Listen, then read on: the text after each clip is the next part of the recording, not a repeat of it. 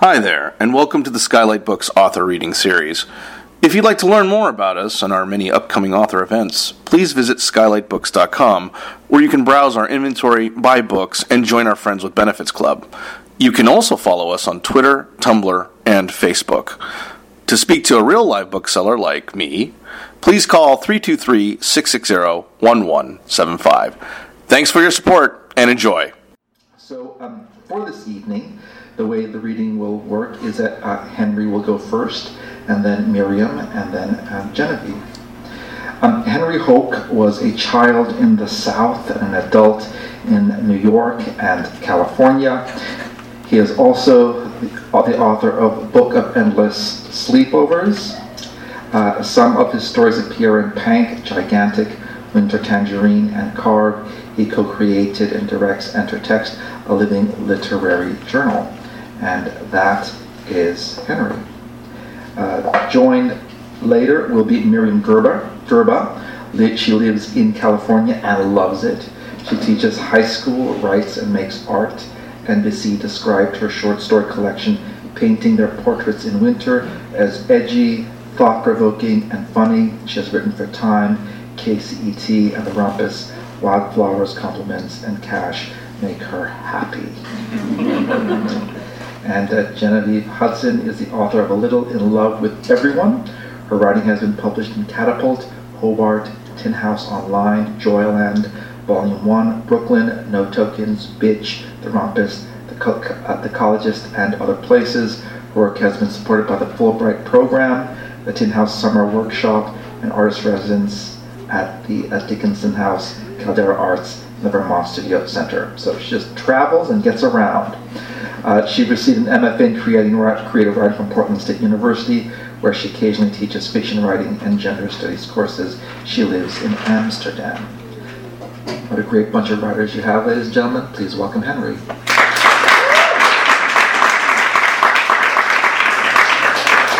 Hello. Thank you, everyone, for coming. Um, I'm so excited to be here. I just I love these writers.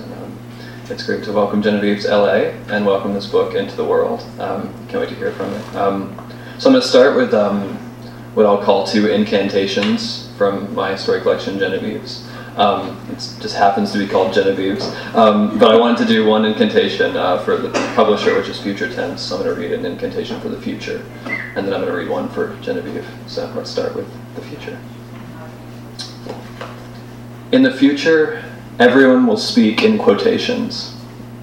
Not from Bartlett's, Malcolm X, or Mark Twain, or anything like that, but just when they speak, they'll do it with quote marks. I don't like to do this.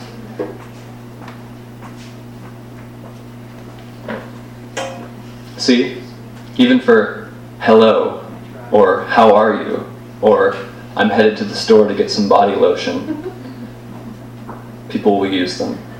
This won't be a craze or a cult or anything like that, simply the natural evolution of communication. Because everything will have been said, everything will be emphasized with, well, I did it already. And this will happen gradually, and people won't notice that they're doing it, and years and years will go by, hundreds. And the emphasis will get bigger and bigger until, forgive me, but it's necessary to show you this becomes a violent action, you see, like, uh, like claws. So evolution of communication will become, well, evolution. The damage people will do to each other with these motions, day to day, talking, scraping. Put yourself there. There isn't a right time of day for rainbows. People are terrified of any things that arch a trip to the emergency room is out of the question. The surgeons, they speak too. And uh, this one, this one is for Genevieve. When I was little, I wanted my name to be Genevieve. Genevieve was the best name on the playground because when I tripped or got pushed down, it helped me up. And when I was up, the playground was clearer, weirder, I always told the teacher that I was glad to have Genevieve in my class, and the teacher always made sure to tell me there was no one with that name. So I'm going to read from uh, the Book of Endless Sleepovers, which is my first book. Um, it's just a lot of true stories. And um, a big thread in the book is there's a boy named Tom, and he's in love with a boy named Huck, who may be many different boys. In the continuing adventures, Tom and Huck stand on an otherwise empty elementary school staircase and share their first punch. They share it because Tom delivers it and Huck takes it, right in his sunken chest. Huck is impressed. He says, My solar plexus, like it truly hurt. Tom believes this and feels the same blow. The reason for the punch was Tom lost the spelling bee and Huck laughed. What do your dads want people to say when they walk into your house? What do your moms do for work? Huck's dad introduces Tom to sarcasm. Tom looks up and says that he's sorry he ate too many jelly beans before dinner. Huck's dad says, Well, I won't spank you this time. The boys always want a treehouse, but the only time they climb to build one, Huck puts his head in a hornet's nest and falls from the tree.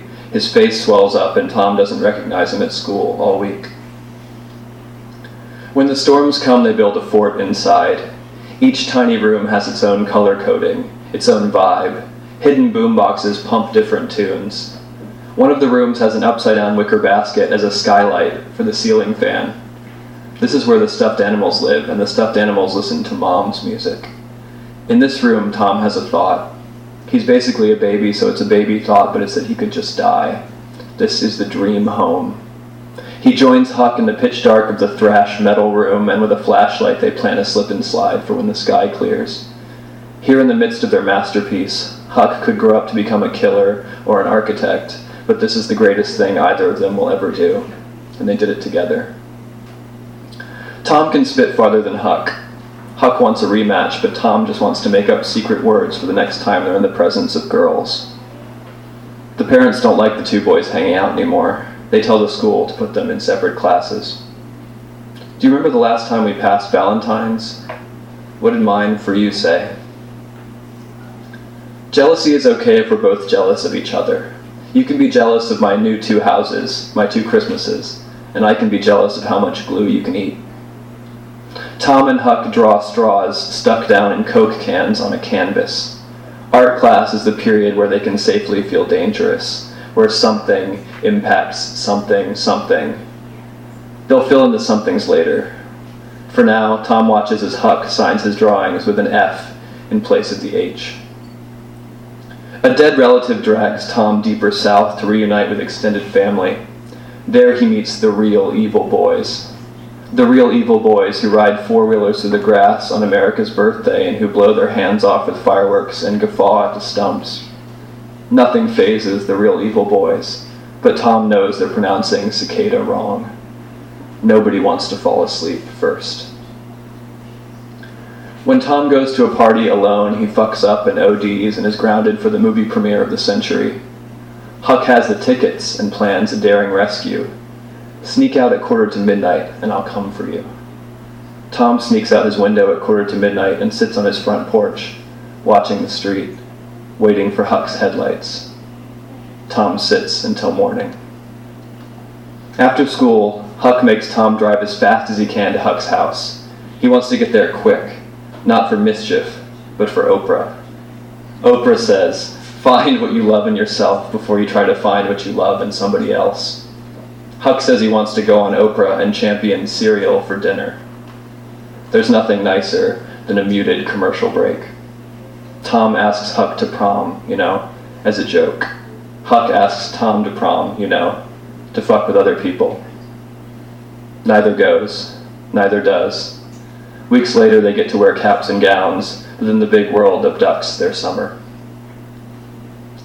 Imagine you are an adult, sleeping next to whomever, both of you in the fetal position, spooning. It's that time, of course, a little bit night and a little bit morning. At the split second of waking, when you realize you're holding on to another person, grazing that person's back with your front, in that split second you think it's him, you recoil from shock and pleasure and then guilt.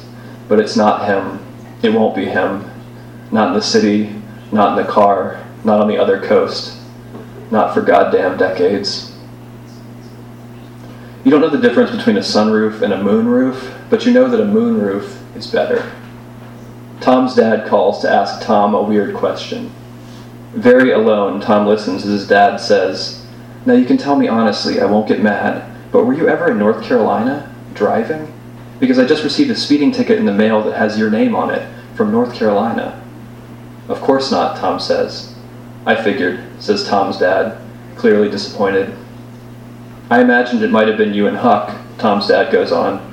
I imagined you two just gunning it down the highway in a convertible, across state lines, like a joyride. Tom imagined that too, but it didn't happen. Thank you.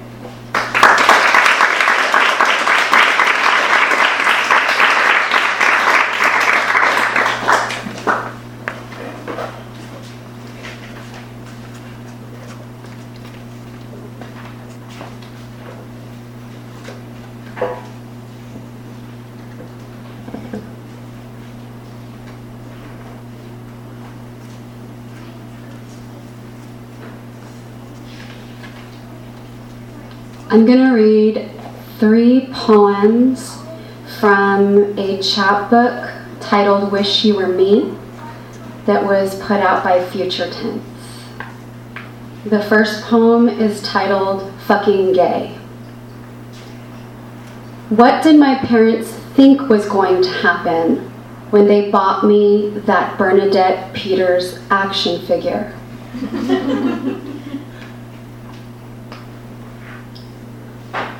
Untitled. You don't have to eat shit. Just die.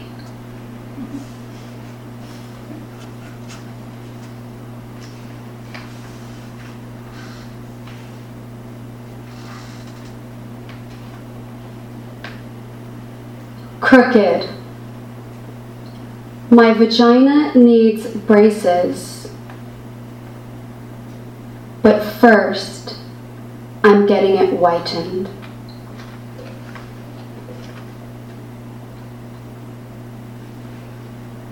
Now I'm going to read from my memoir. This chapter is titled The Problem of Evil. It's okay to be mean. Dad taught me so as he stood at the kitchen counter playing with his watch. I poured a glass of milk, gargled, and gulped. I'd emerged from my bedroom after paging through a child's book of saints. Reading about morality had made me thirsty. I swished milk between my cheeks, warming it, and thought about the book's martyrs and mystics. I admired them, especially the girls, but a pattern troubled me. Bad things happened to the saintliest ones. Villagers lit them on fire. Pirates and aristocrats raped them. Barbarians carved their breasts and noses off. It seemed that the nicer you were, especially during the Middle Ages, the meaner the world was. Dad, I said, yes. Why does evil exist? Just a second, he answered. He multitasked, pondering my inquiry while fiddling with his watch. The lack of a quick response made me uneasy. Through my milk mustache, I blurted, Why does God let so many bad things happen? I breathed through my mouth, waited. Dad looked at me with the same face he made when I questioned the Easter Bunny's existence. In a matter of fact voice, he said, Myriam, Think of how boring life would be if nothing bad ever happened. His words felt epiphanic. I smiled and my heart felt very, very warm. It was bathing in permission. What an excellent point. Why hadn't I arrived at that conclusion? Dad's words rehabilitated bad things. His logic made them beautiful, necessary, in fact. It isn't just greed that's good. Mean is good too. Being mean makes us feel alive. It's fun and exciting. Sometimes it keeps us alive. W.H. Auden wrote that evil is unspectacular. I totally disagree. evil is dazzling. If it's done right, mean can be dazzling too. We act mean to defend ourselves from boredom and from those who would chop off our breasts. We act mean to defend our clubs and institutions. We act mean because we like to laugh. Being mean to boys is fun and a second wave feminist duty. Being rude to men who deserve it is a holy mission. Sisterhood is powerful, but being a bitch is more exhilarating. Being a bitch is spectacular. Being mean isn't for everybody. It's best practiced by those who understand it as an art form. These virtuosos live closer to the divine. They're queers. To observe the queer art of being mean, watch Paris is Burning. Venus Extravaganza, a trans woman who's murdered partway through the documentary, inspires me to be a better mean. In the scene where she's so beautifully lit, she looks like a painting, Venus cries, You want to talk about reading? Let's talk about reading. She embodies her femininity with cruel genius and shakes her peroxided mane. She rubs her fingers down her creamy arms. Her skin's beauty reminds me of good, soft things peaches, magic hour sunlight, babies that never cry. She yells, Touch this skin, darling. Touch this skin, honey. Touch all of this skin, okay? You just can't take it. You're just an overgrown orangutan. She pronounces orangutan so that each syllable awakens and develops a soul. Drag queen Dorian Corey also demonstrates the high art of meanness during her interviews. New York learned the extent of it after AIDS killed her. Friends were cleaning out her home and they found a mummified hustler among her sequins and feathers. Somebody had wrapped his corpse in imitation leather and stuffed it in a trunk. Shrouding him in pleather was perhaps the cruelest part of the violence. When was the last time you were mean for fun? When was the last time you were mean in the name of politics? Have you ever been mean for Jesus? When was the last time you tried to kill someone rather than let him into your club? When was the last time you wanted to kill someone but chose to be a bitch instead of a murderer? Have you been called a bitch? Dad has gotten so pissed at mom, my sister, and me that he has called us bitches. When he calls us this word, I want to say, Dad, we're just making your life more interesting, remember?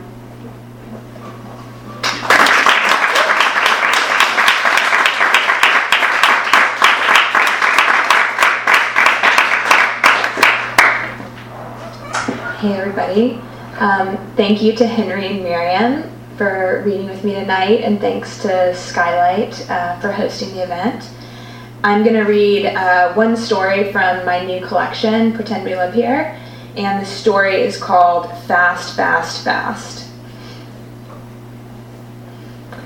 I do not answer the wife's calls. Sorry, babe, I'm brushing my tongue, watching an internet Pilates video, getting a hot stone massage. Not really. Really, I'm scrolling through Ted's Instagram feed. Here is a portrait of Ted before she had children. Here, a portrait of Ted with her German husband in Barcelona. Here, a portrait of Ted with a semi see through shirt, a kind of fabric she probably knows the name of tulle, chiffon, thin cotton lawn. Ted is the kind of woman who knows the specific words for things. Ted is the type of girl who blogs about her fashion choices. I pause on the picture, zoom in. I detect her nipples, a subtle shade of chestnut beneath the sheer fabric. I lie to myself and pretend it's subversive for a woman to objectify another woman, but an object is an object is an object, and I can't stop looking. Here are many versions of Ted in the just past years. Here, a portrait of Ted sucking a lollipop, tongue of hard candy, sugar in the teeth. I do not answer the wife's calls. Her name overtakes my screen again in sans serif, hoping to FaceTime. It blacks out my Instagram museum. The picture halls of Ted's life become two words, which are the name of the person I love. It says, the wife. She is the kind of woman who's intelligent about all things with one exception the emotional lives of others. She could care less about that. Her heart is a cold furnace that only I can heat. The wife wants to tell me she just landed in Boston for her international law conference. I text, You there all safe and sound? Sorry, on the phone with curator talking about where to position the meat cage. The wife and I are in an open marriage because she because that is a better arrangement than me cheating on her.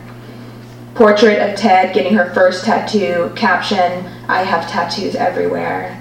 That's exactly right, tattoos everywhere. Why does it sound so sexual? Because she meant it to. You know that. Tattoos cover Ted's arms. They splash color into the crooks of her elbow. A swan opens its wings across her chest as if to fly. A block of cheese sits on her bicep. A chicken roosts on her thigh hawk on the fuck finger, crossbones on her thumb, the word daddy on her neck. Each image has that too fresh patina as if they might still smear. In pictures from a few years ago, Instagram tells me Ted's body was an empty canvas, her hair cut an unoffensive blob. Now a red rat tail pendulums down her neck. A ring has been pierced to the gum above her two front teeth. I answer the door when Ted knocks. A gust of winter brings her in. We hug on the foyer under a photograph of a serpent eating a mouse. It's the first time we've seen each other since last month in my studio when she helped me prepare for my upcoming installation, Fast, Fast, Fast, where I'll reenact a contemporary take on Kafka's short story, The Hunger Artist, eating nothing for 14 days while confined to a cage made of raw beef. My only task will be to fill in coloring books with crayons. I was loopy from a 100 hour practice fast, which I broke with a Red Bull and vodka and hot dogs made of wheat gluten. Ted brought me Harry Potter gummy, be- gummy bears to celebrate the fast's end, and on the cold tiled floor we consumed the newest flavors vomit, booger, dirt, rotten egg, stinky sock, when she sampled the earwax gummy bear, I stuck my tongue in her ear. She looked frightened at first and then pleased. I kept my tongue there, twirling, twirling, twirling, while she ate her gummy bears one after the other, giggling. It's okay, I told her. I'm in an open marriage. I'm not, she said, meaning no more of that tongue in her ear. Ted's coat is snowed on. To see her is to feel my palms go slick. There is a stiffness to our hug. Her, st- her spine stands up under my palm. Why so nervous, I think, suspicious of myself? Be cool. She smells familiar, like a kind of essential oil or something one would rub on their wrist and temples to dissuade a headache from clawing its way into their brain. It smells of a meditation room or an acupuncturist's office. It's the smell of wanting to heal.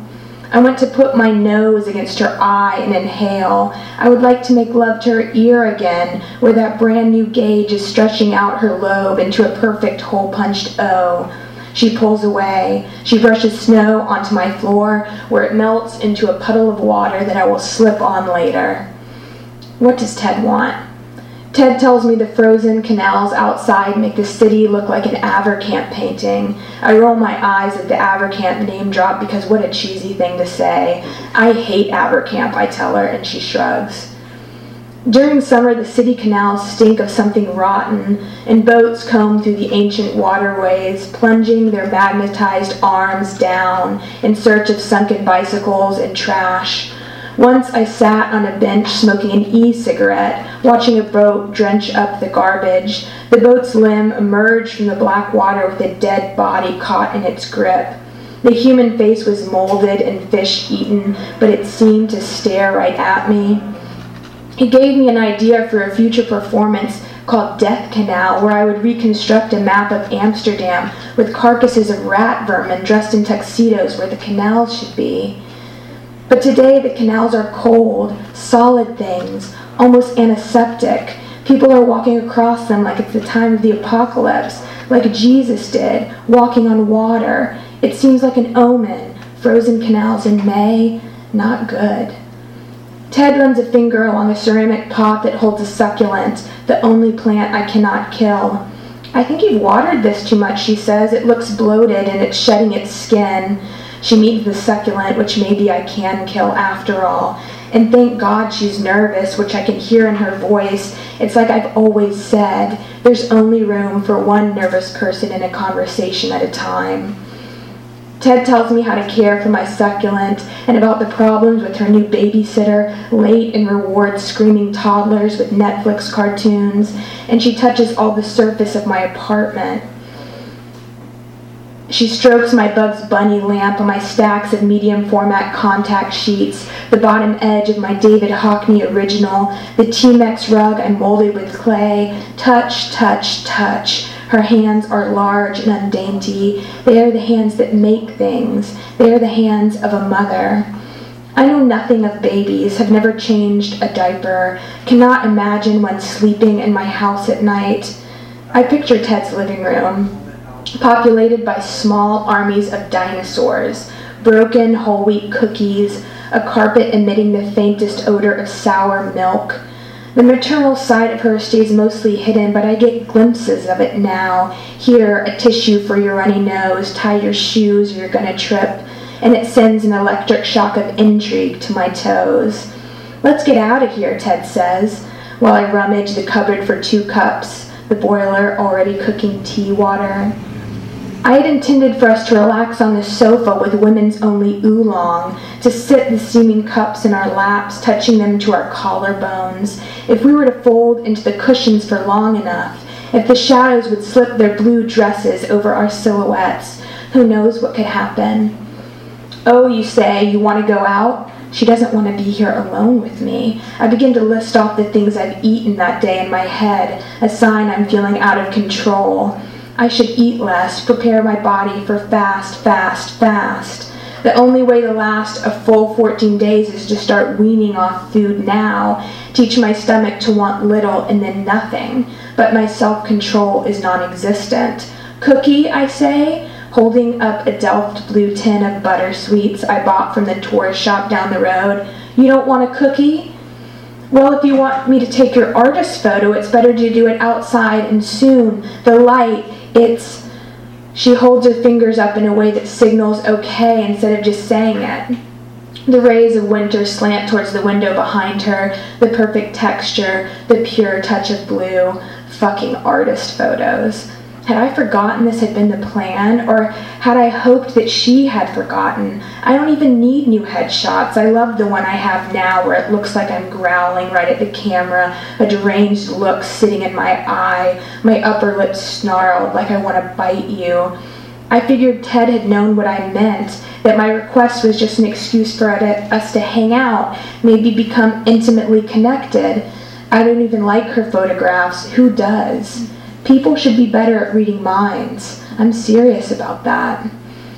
I open the front door for Ted and make a gesture that means after you, but now that I know she can't read minds, who knows what she thinks I mean? Winter rushes towards us. Ted runs a hand across the flannel of my stomach as she passes through the archway she just entered minutes ago. It's always like this. As soon as we're in a safe zone, a public street, straight girls get all flirty. I'm almost annoyed, but then she turns her head towards me and I can see that she applied makeup. The layer of foundation runs, runs across her cheeks, the glimmer of green above her eyes, a hard kohl edge to the bottom of her lids. I'm touched by the gesture. Though I'm sure she puts on makeup every day for everyone, there is still something vulnerable in witnessing a woman trying to make themselves more beautiful to the world. You remind me of my best friend from high school, she tells me as we walk. Key word here friend. Real subtle, Ted. But this is one of the themes I'm interested in my next performance. The way we project connections we've had in the past onto new people we meet we thread feelings from one person to the next until they are all wound up in the same knotted ball of string, until we can't disentangle who they are from who we expected them to be. I've already come up with a name for the performance. Not so many, not so sure. Tell me about your friend, I say. Ted just scrunches up her face, shrugs. Sometimes there's too much to tell. I've had many different types of friends. One such friend and I spent every night of high school dry, dry humping each other in her twin bed while the constellation Canis Major, arranged in plastic stars, watched us from the ceiling. That kind of friend, Ted? On the street, swans hobble along the sides of the frozen canals, cast away from their homes, which have been transformed into skating rinks. Parrots fly overhead, exotic green birds that shiver through the air, migrating from park to park.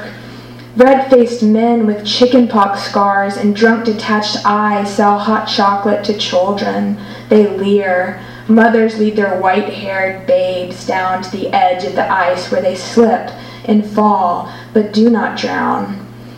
A woman whose chin has disappeared into her neck tries to get someone to buy a pair of skates. When I first moved to Amsterdam, I found it hard to live around so much water. With water, there is never stillness. There is motion, a current. There is there is motion, a current, somewhere always a ripple, somewhere always a tide. The canals travel like arteries through the city, pulsing and beating and flooding it with movement. Each day I would swim backward through the city's salted sea brain. I would sink into a bathtub until my fingerprints pruned.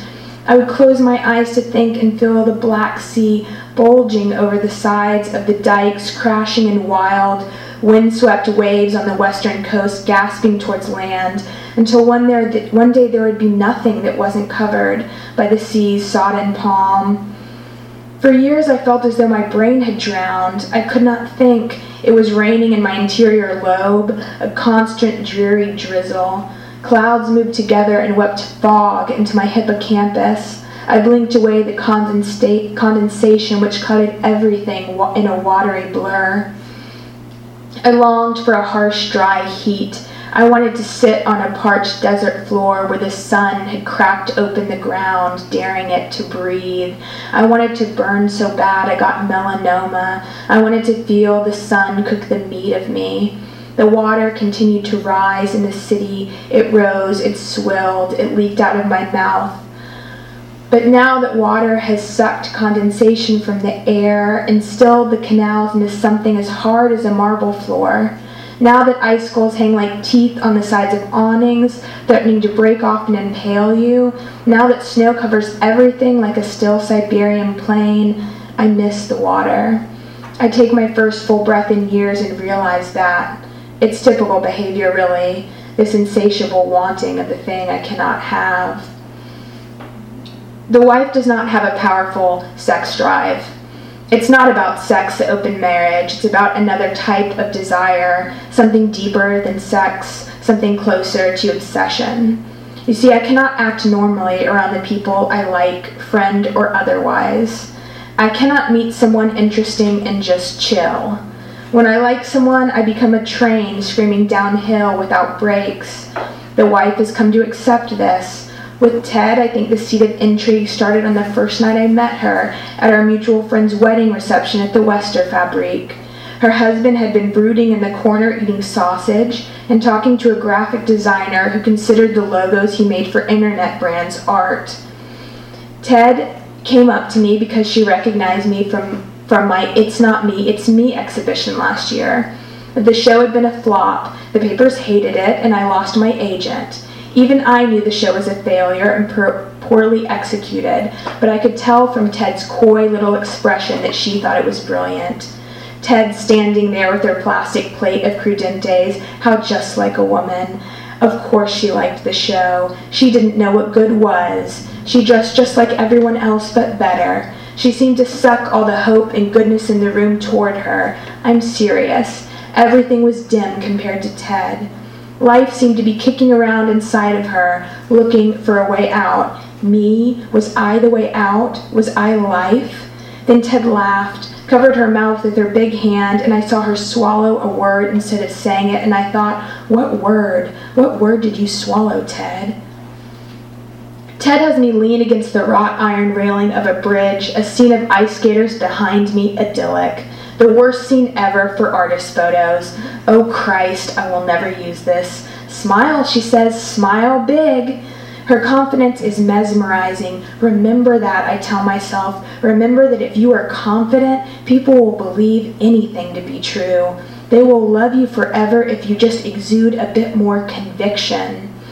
Ted takes a photo of me looking tickled, a photo of my chin resting on my face, a photo of me throwing my hands over my head like the world is without suffering. Maybe this will be a good photo. Maybe Ted sees me more clearly than anyone else. Maybe, maybe, maybe. I hate that word. Here, she says. She walks right up to me so that I can smell her essential oils. She moves a tangle of hair behind my ear. When she smiles, the piercing on her gum says hello. Just like that, she says. So pretty, you a compliment. How I love those. I want to crawl into her arms. I let her look me right in the eye.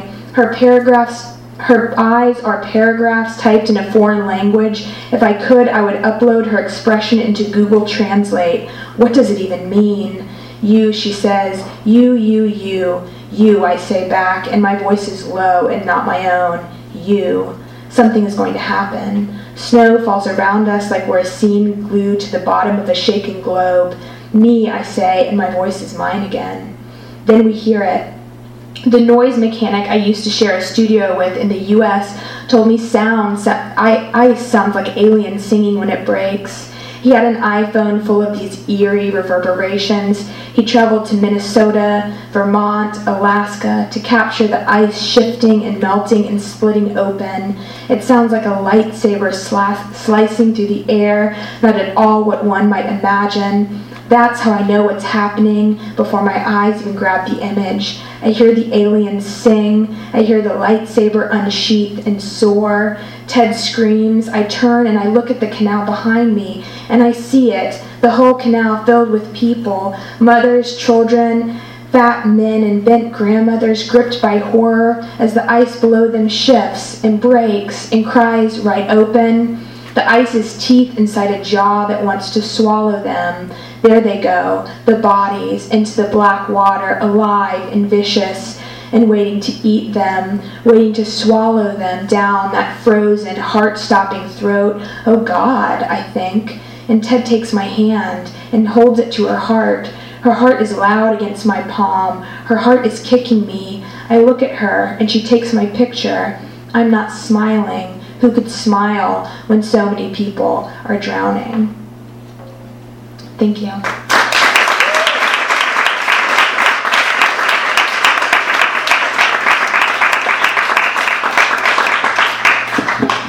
Thank you, all the writers, for coming up here, coming down and, and reading.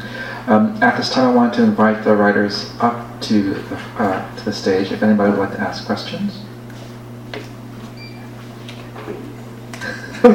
get that drink of water and get up here. Terry?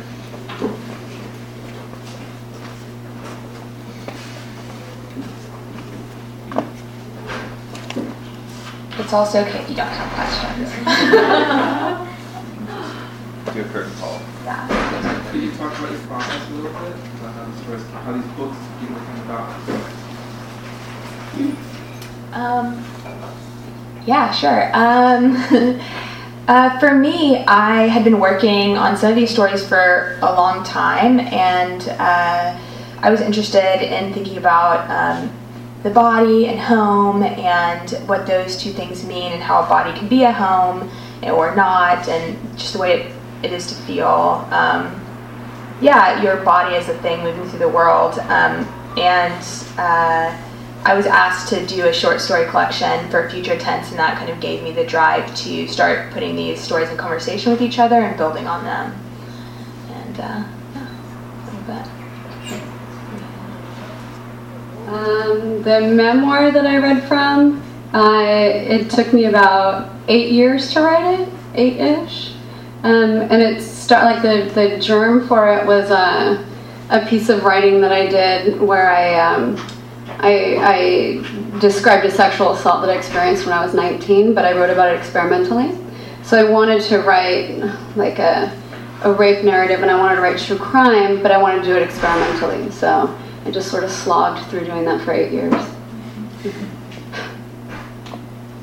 Um, yeah, I, I sort of collected experiences for 25 to 28 years in my life and wrote stories about them. Um, and these books sort of came together around the same time.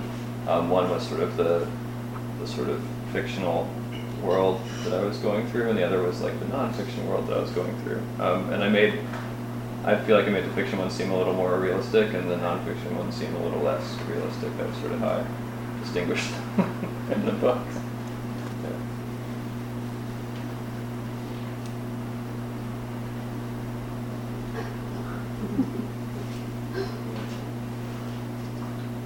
I have a question for Jenny. Um, how, uh, you live in Amsterdam, how would you say that's affected your writing? Um, yeah, it's a it's a good question. I I do think a lot about place when I write. Um, yeah, of course, yeah. Yeah. Right. Um, yeah, I, uh, so the question was how has living in, in Amsterdam affected my writing?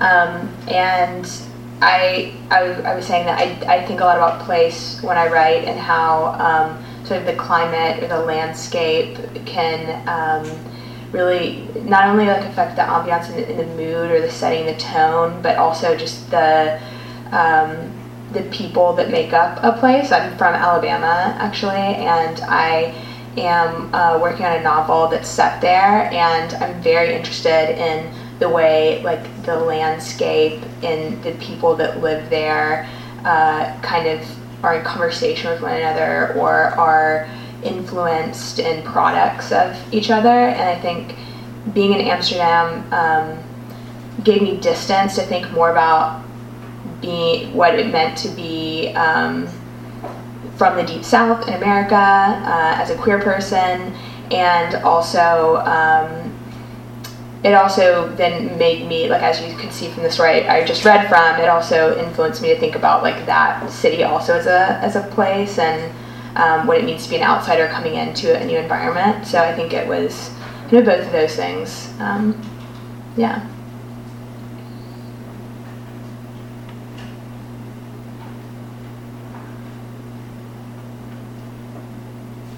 Thank you very much. All right.